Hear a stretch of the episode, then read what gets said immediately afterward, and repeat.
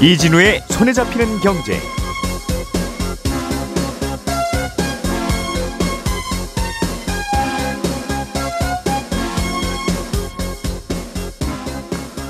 안녕하십니까 이진우입니다.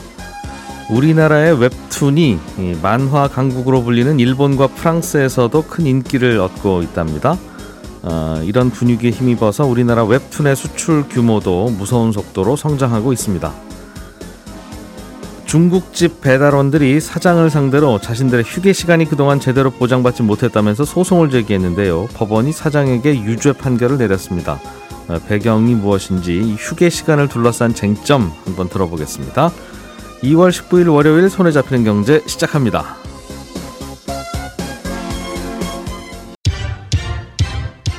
숏폼에 망가진 지성을 깨우고 싶다면 타락한 두뇌에 찬물 샤워를 아 차가워 3월 2일 토요일 낮 2시 몰입박사 서울대 황농문 교수와 함께 신청은 손경제 홈페이지에서 2월 12일부터 2주일 동안 딱 한 분씩만 모십니다.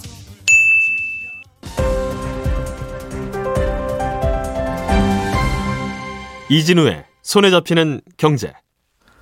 네, 월요일은 헤르메스 스탁의 하창원 본부장 그리고 언더스탠딩 안승찬 기자 이렇게 두 분과 함께 합니다. 어서 오십시오. 네, 안녕하세요. 자, 중국집 배달원의 근로 시간, 휴게 시간 쟁점 좀 먼저 한번 들어보죠. 예. 어, 이 사건이 뭐예요? 어떤 사건이에요? 어, 그러니까 김해시에 있는 한 중국집 얘기인데요. 어, 요즘은 뭐 다들 배달 플랫폼 이용을 많이 합니다만 이 중국집 사장의 경우에는 직접 이제 다섯 명의 배달원을 고용하고 있었습니다. 음. 그래서 한 달에 뭐 한 250만 원 정도 월급을 주고 이 배달원들을 고용해 왔는데 예. 이제 그 중에 한 명의 배달원이 어, 사장이 제대로 추가 근로수당을 지급하지 않고 자기 일을 시켰다. 음. 그렇게 소송을 제기한 사건인데 결론부터 말씀드리면 법원이 이 중국집 사장에 대해서 근로기준법 위반 또 최저임금법 위반 여기에 인정이 돼서 음. 150만 원의 벌금을 부과를 했습니다. 그러니까 아직 예. 뭐 민사 사건 소송도 제기가 됐는데 아직 이건 판단이 안 나왔습니다만 한 2년 동안 지급하지 않은 천만 원 가량을 추가로 지급하게 될 것으로 예상이 되는데 여기까지만 들으면 네. 일은 더 시켜놓고 임금을 안 줬다는 얘기니까 그렇습니다. 뭐 그냥 아주 깔끔한 어, 주세 왜 임금 안 줍니까 주십시오. 네. 그리고 네 잘못했습니다 주겠습니다 하면 될 일인데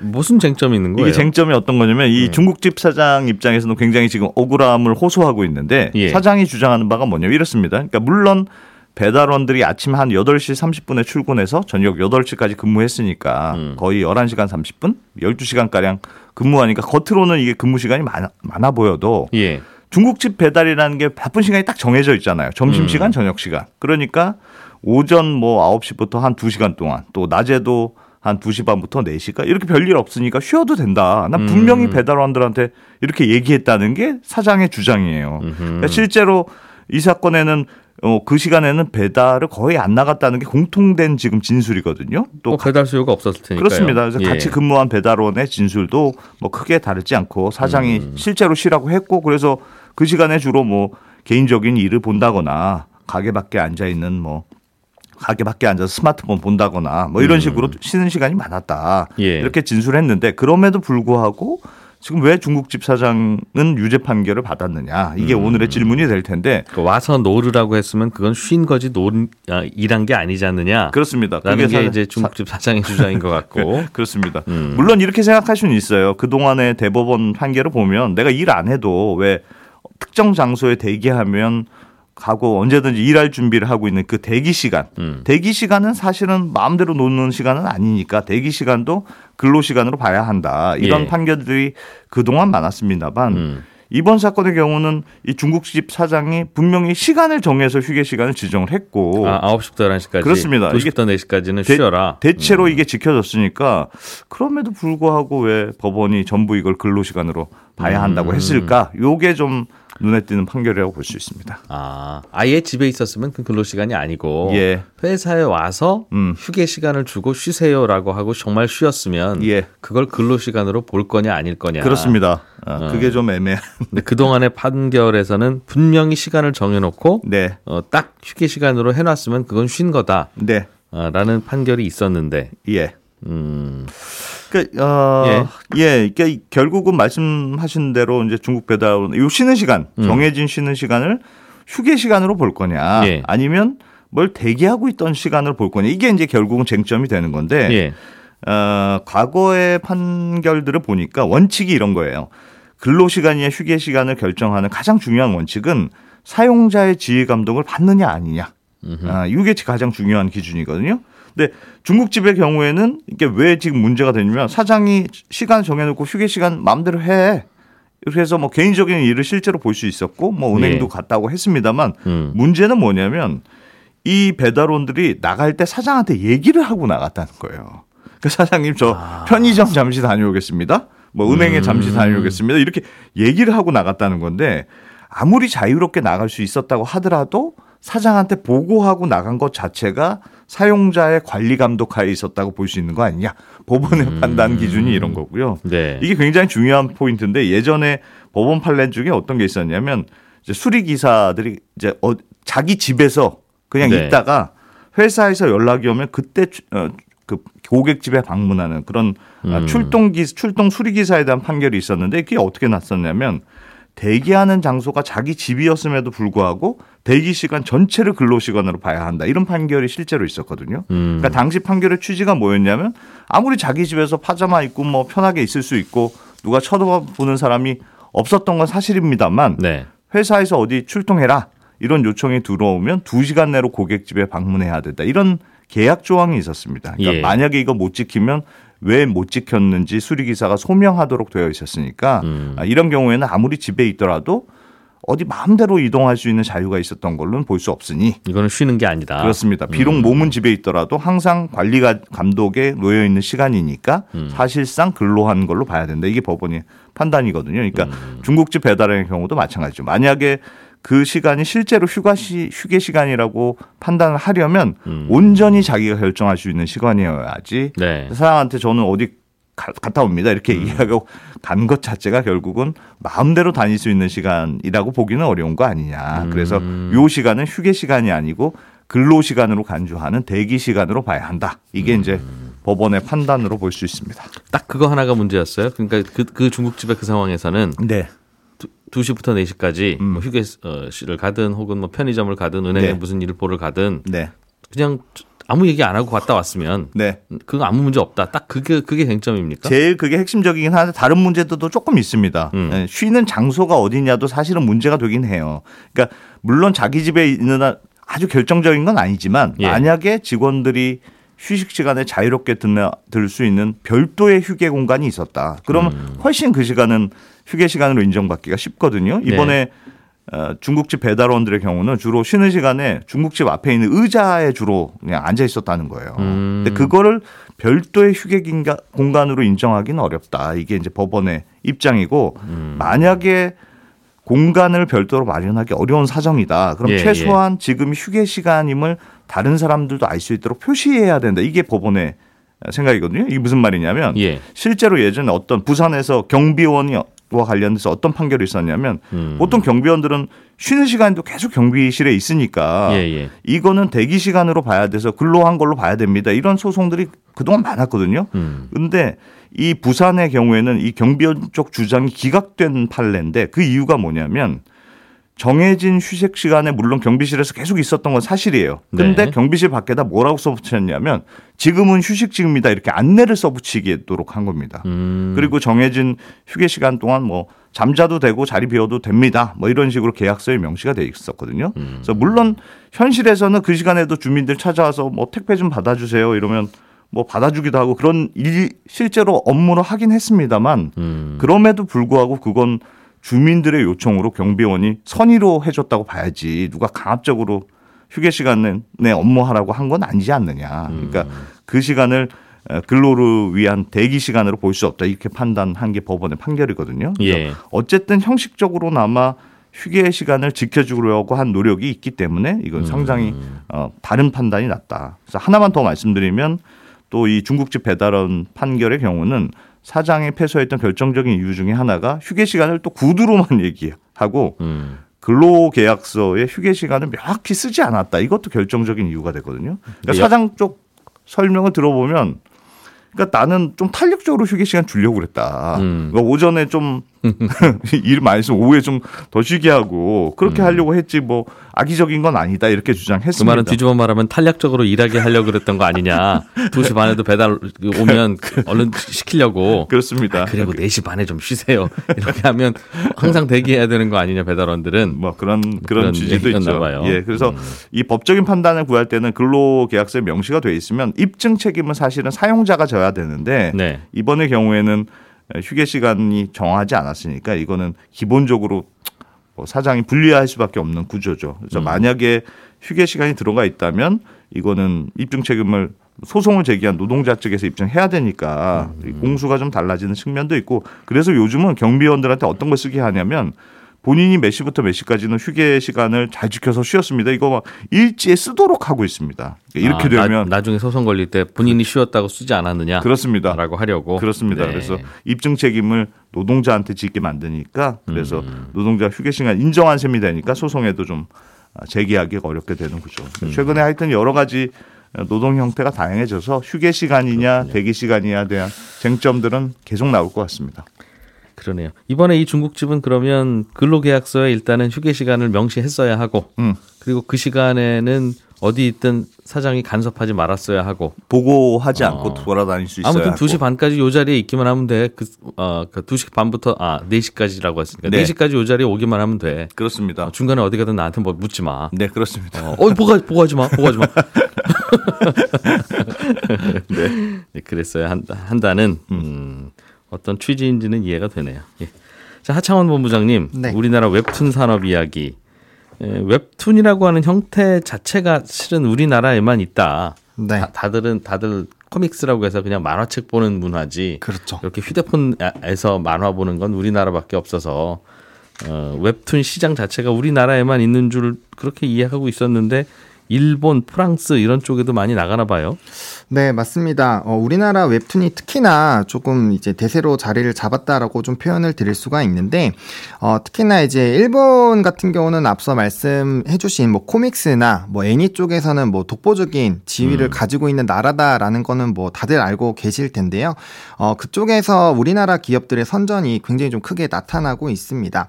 어, 카카오의 일본 법인이죠. 어, 카카오 피코마가 어, 운영하는 이제 웹툰 플랫폼이 이제 피코마인데 지난해 거래액이 어, 천억 엔을 넘어서면서 2016년도 이후에 최고 기록을 세웠습니다.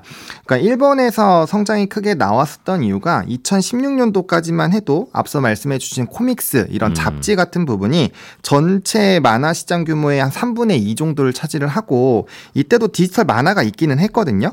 있긴 했는데 이게 시장 비율이 3분의 1 정도밖에 안 됐었는데 이게 이제 22년 기준으로는 디지 털 만화 비중이 3분의 2로 오히려 이제 전 이 만화책과 만화 잡지 부분을 상당 부분 좀 뺏어가는 흐름들이 나타나면서 예. 어 이제 이 웹툰 시장이 굉장히 좀 더 커지고 있다라고 보시면 좋을 것 같고요.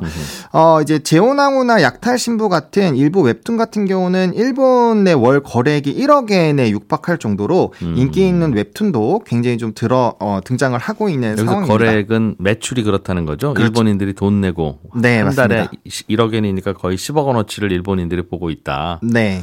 방금 설명해 주신 뭐 재혼 황후 같은 웹툰은 우리나라 그 작가가 그린 걸까요? 그, 그렇죠. 우리나라에서 만든 것도 있고요. 그 다음에 현지에 있는 이제 일부 작가들을 또 어, 섭외를 해서 개발해서 나온 어, 작품들도 굉장히 좀 흔행을 하고 있다라고 예. 보시면 될 것 같습니다. 음, 다만 플랫폼이 이제 우리나라 기업들이 가서 만든 플랫폼이라 이 말이죠. 네, 맞습니다. 음, 프랑스에서도 비슷한 성과가 나오고 있습니까? 네, 맞습니다. 이제 프랑스 같은 경우도 이제 유럽에서는 가장 큰 만화 시장을 형성을 하고 있기 때문에 어, 또 성지라 라고 좀 불리지고 있는 회사인 그 나라인데 시장의 규모도 좀 꾸준히 증가를 하고 있어서 앞으로의 성장도 뭐 상당히 기대가 되고 있는데요.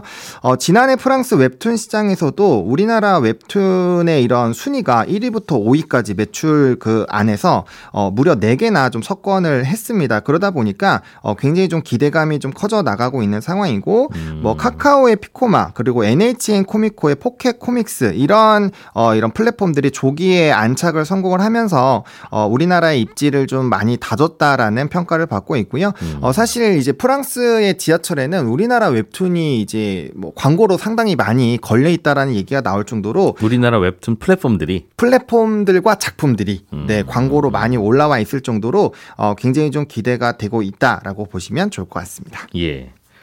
음, 웹툰은 보통 이렇게 웹툰에서 흥행하면 이걸로 드라마도 만들고 뭐 게임도 만들고 그런 경우가 많죠. 네, 맞습니다.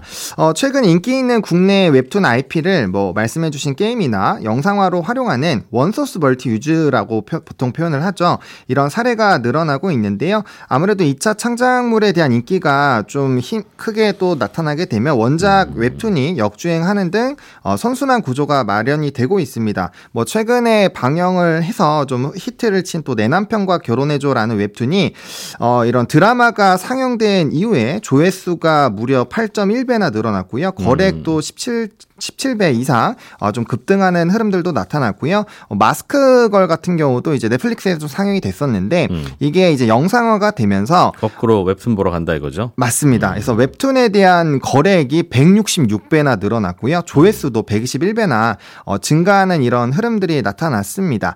게다가 뭐 최근에 또 새롭게 나오는 드라마들도 이런 웹툰 IP 기반으로 되는 어, 경향이 상당히 좀 크고요. 어, 또 특히나 우리나라에서 가장 또 일본에 크게 영향을 미친 웹툰이 이제 나 혼자만 레벨업이라는 이런 웹툰이 있는데 이게 지금 일본에서 애니메, 애니메이션화가 진행이 돼서 매주 방영을 실제로 하고 있는 상황이고요. 또 이제 게임으로도 어, 나타날 예정이기 때문에 기대감이 굉장히 크고요. 이 나 혼자만 레벨업이라는 작품은 어, 누적 조회수가 이제 굉장히 좀 높습니다. 뭐 14억 회가 넘는 이런 흐름들이기 때문에 굉장히 좀 높다라고 보시면 좋을 것 같고 예. 이제 넷마블에서 나 혼자만 레벨업 어라이즈라는 상품도 올해 상반기에 출시 예정이기 때문에 만약에 또 게임이 흥행을 한다면 어, 웹툰이나 뭐 또 애니 이런 쪽으로도 어, 상당히 또 긍정적인 영향을 줄 수 있지 않겠느냐라는 평가가 나타나고 있습니다. 조금 전에 설명하신 이 나 혼자만 레벨업 이걸 가지고 저희도 가족들끼리 밥 먹다가 이 얘기한 적이 있는데 아, 네. 저희 두 아들이 각자 다 보고 있더군요. 아, 음, 네. 그래서 네. 설마 둘이 같이 결제 둘 다 따로따로 결제한 건 아니지라고 물었더니 따로따로 결제했다고. 오, 어, 마음이 좀 아팠습니다. 그렇네요. 네. 그렇군요. 대개는 이제 뭐 드라마나 영화나 이게 스토리 라인이 가장 중요한 요인이다 보니까 맞습니다. 이 스토리 라인에 가장 공을 많이 들인 웹툰 쪽에서 그 모티브를 차용하는 경우도 꽤 있겠죠. 음. 네.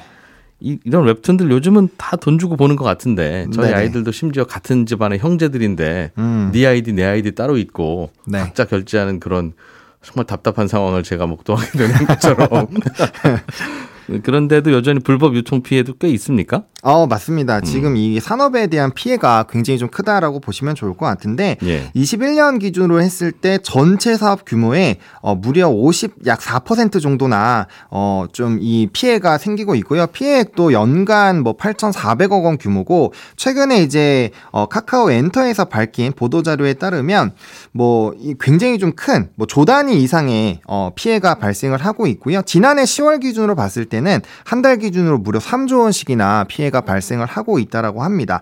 뭐 이제 유통되는 그 숫자는 뭐 지금 7천여 개에서 뭐 1억 개 이상도 얘기가 나타나고 있는데 굉장히 다양하게 퍼져나가고 있는 상황이 사실 이제 정확한 수치로 좀 확인하기는 어렵다라는 부분이고요. 이거는 그럼 불, 불법으로 스캔을 해서 네. 그 파일을 어디에 올려놓으면 그렇죠. 그냥 접속해서 쭉 읽는다 이거 그거군요. 맞습니다. 공짜로 그 아. 전체에 대한 full 내용을 어 이런 비, 지용, 비용을 지불하지 않고 예. 네 그냥 공짜로 다 보는 아. 어, 그런 상황입니다. 찾기 좀 어려운가 보죠. 이런 데가. 어 이거를 찾더라도 음. 이제 IP 자체가 해외에 있기 때문에 사실 국내에서 바로 처벌하기가 어렵다라는 점이 좀 한계이고요. 그다음에 만약에 찾아내더라도 음. 그게 벌금형으로 끝나는 경우가 많아서 사실 피해액과 비교했을 때는 굉장히 낮은 어 이제 처벌을 받기 때문에 사실상 좀 근절하기가 어려운 상황이다라고 네. 이해를 해보시면 좋을 것 같습니다. 예.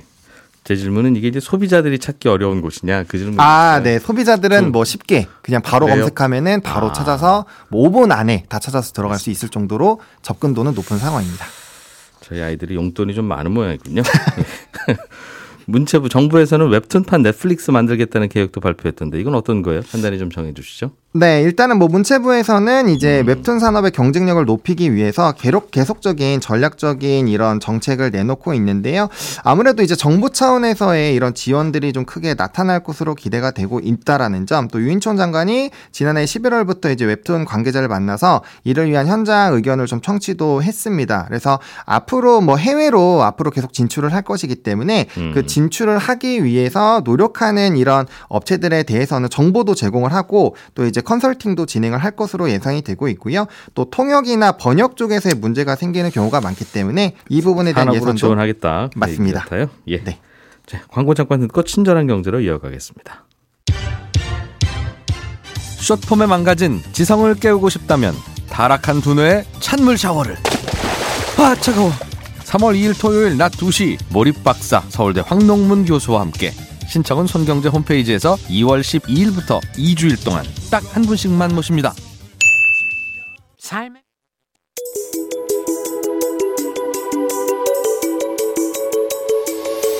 경제를 생각하는 사람들의 즐거운 습관 이진우의 손에 잡히는 경제를 듣고 계십니다. 매주 처음과 끝에 찾아가는 특별한 코너 친절한 경제가 이어집니다.